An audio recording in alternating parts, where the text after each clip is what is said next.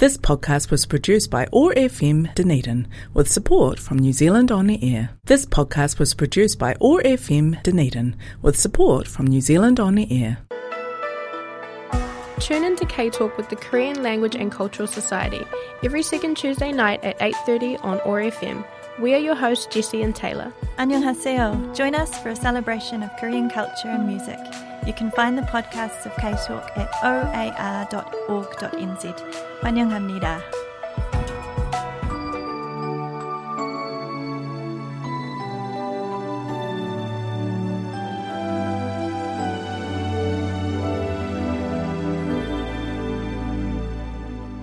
그리운 모습 보고픈 얼굴 모두 함께 여기에 있네. 작은 천국에 미소를 담은 그 눈빛으로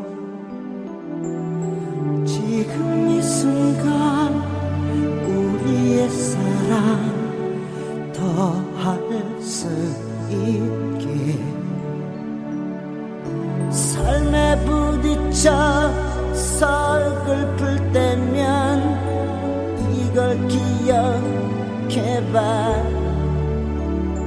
행복은 언제까지나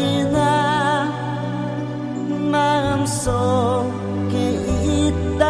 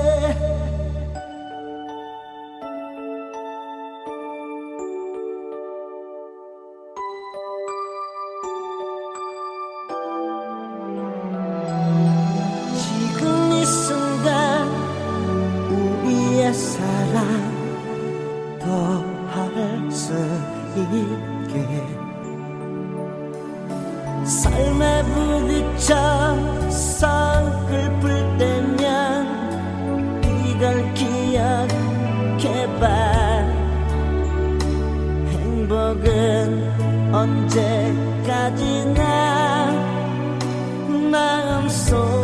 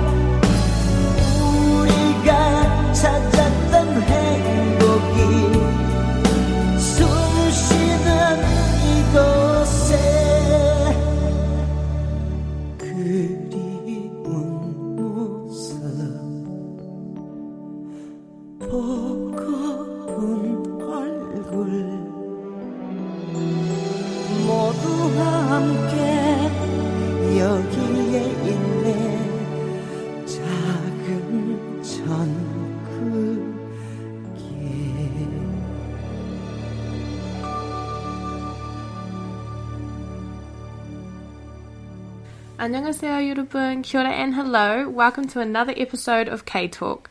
Firstly, the Dunedin Korean Language and Culture Society would like to wish everyone a joyful holiday season and Happy New Year. The song we just listened to was Little Heaven or 작은 천국 by Cho Yong-pil. He's an artist I enjoy listening to very much and I think the soft melody is very fitting for this holiday season. For this week's episode, a group of DKLCS members were invited to participate in a taste test of a New Zealand made soju that is currently in production. Tim and Angela welcomed us into their homes to see our perspective on the flavours, and we interviewed the participants afterwards to see how they enjoyed the product. Please enjoy our following conversations. Kamsamnida. Hi, I'm Jane. Lovely to meet you, Jane. So, today at the soju testing, Jane, you have helped in the production of making the soju, is that right? I've I've helped with the uh, flavour development. Um, so we've I've worked with Tim and Angela. We have tasted all sorts of um, different variations as they've tried different grains or different flavours, and we narrowed it down, and then we started working on the few that we thought had potential. And um, so this is the first tasting with people out, outside of of the initial group. So, um, yeah, the feedback's really interesting. The flavours that people pick up is so interesting.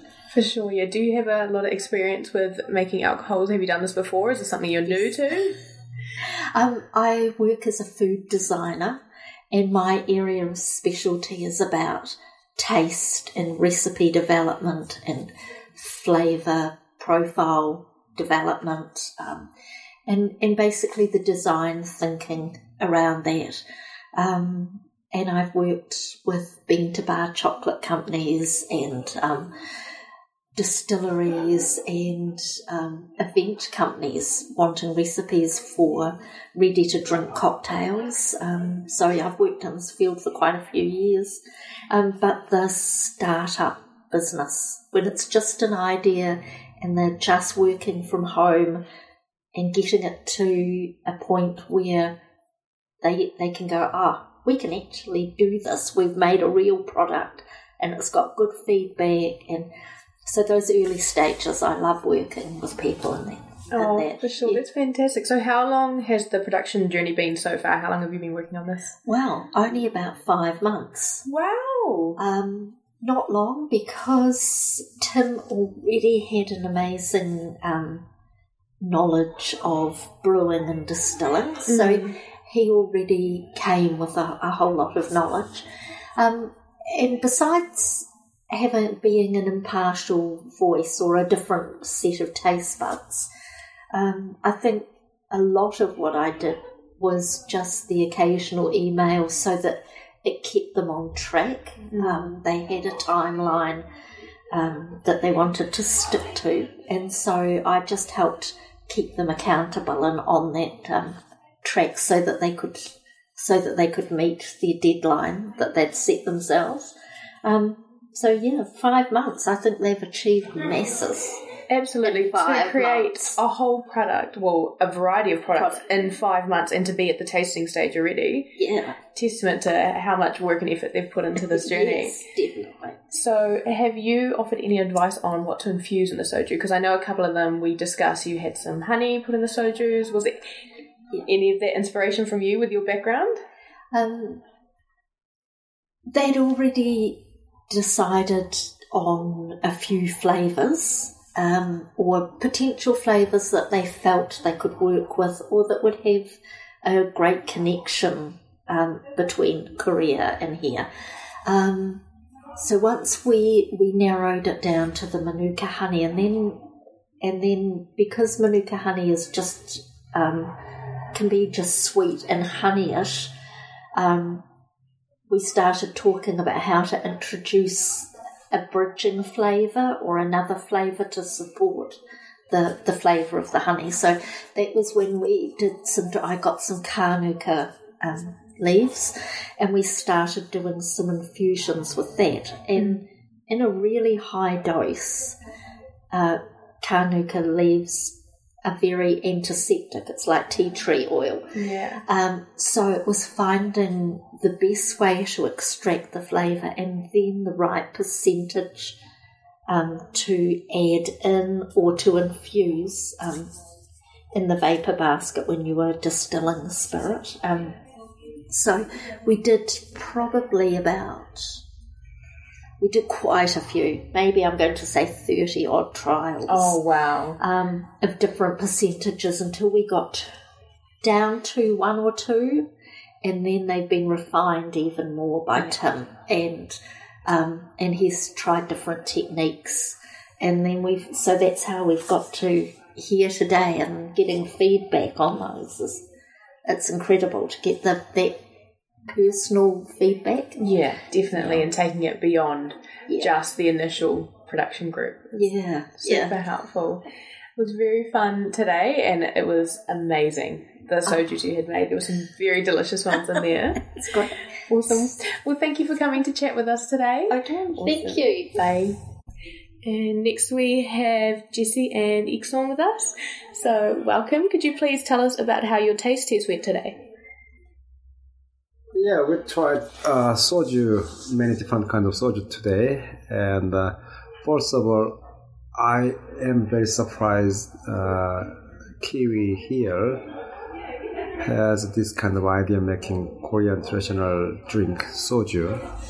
It makes me happy because uh, drink is a part of culture, and I'm really surprised what they've done here.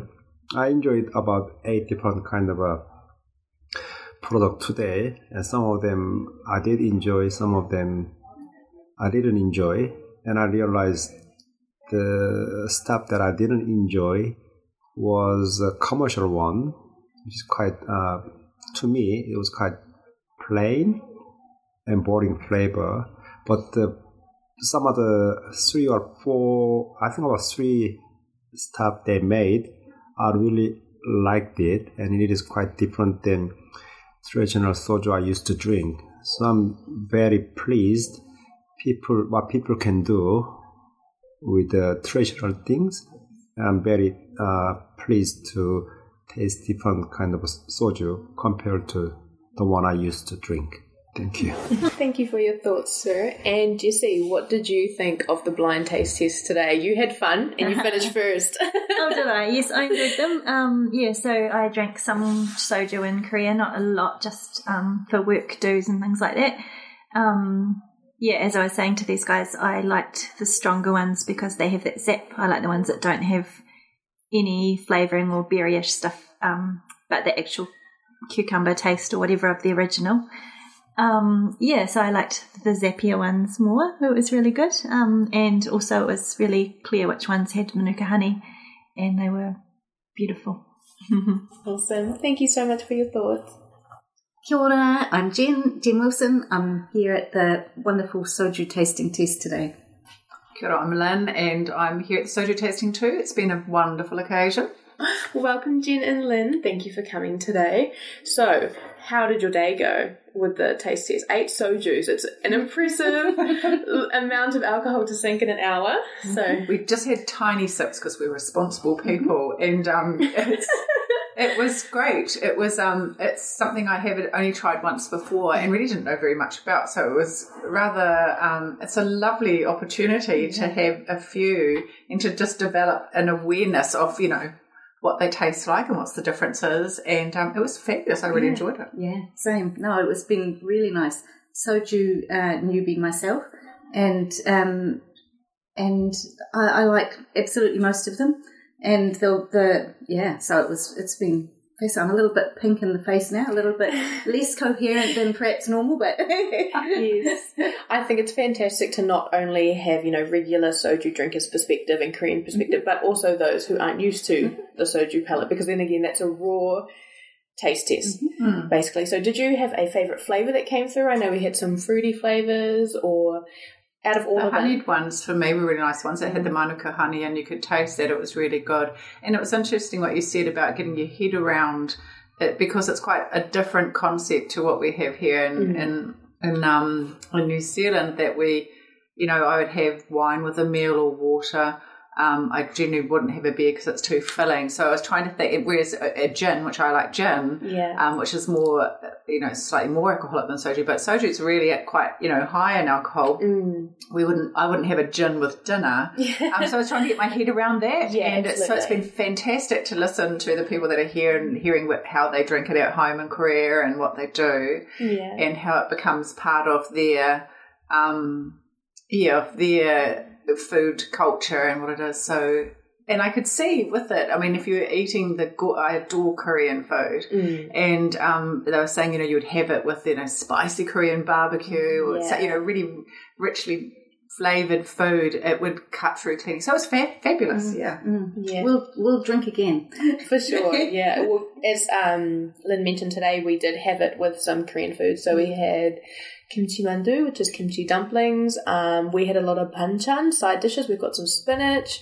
We've also got some candies and fruit, palgi, like strawberry. So I think that really it does change your palate when you're eating and drinking, doesn't it? But as they mentioned, you drink soju, you eat when you're drinking soju. So it was definitely a fun experience today. Wonderful. Wonderful. Awesome. Well, thank you so much for coming along and sharing your thoughts.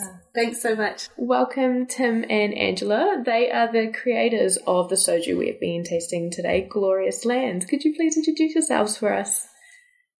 Yeah, uh, Tim, and um, been trying to brew this soju for a few months now. Um, so yeah, it's a bit of a hobby that's turning into hopefully a bit more than that eventually. And I'm Angela. Um, so Tim is the distiller. He's the one who's you know creating it and making it, and I guess I'm looking after everything else. yeah, getting it out there, creating the um, you know the images and and the brand and that. So Yeah. So, can you tell me what sparked this idea? You know, um, I heard from others that's taken you about five months in the production process so far. Was this where did this idea come from?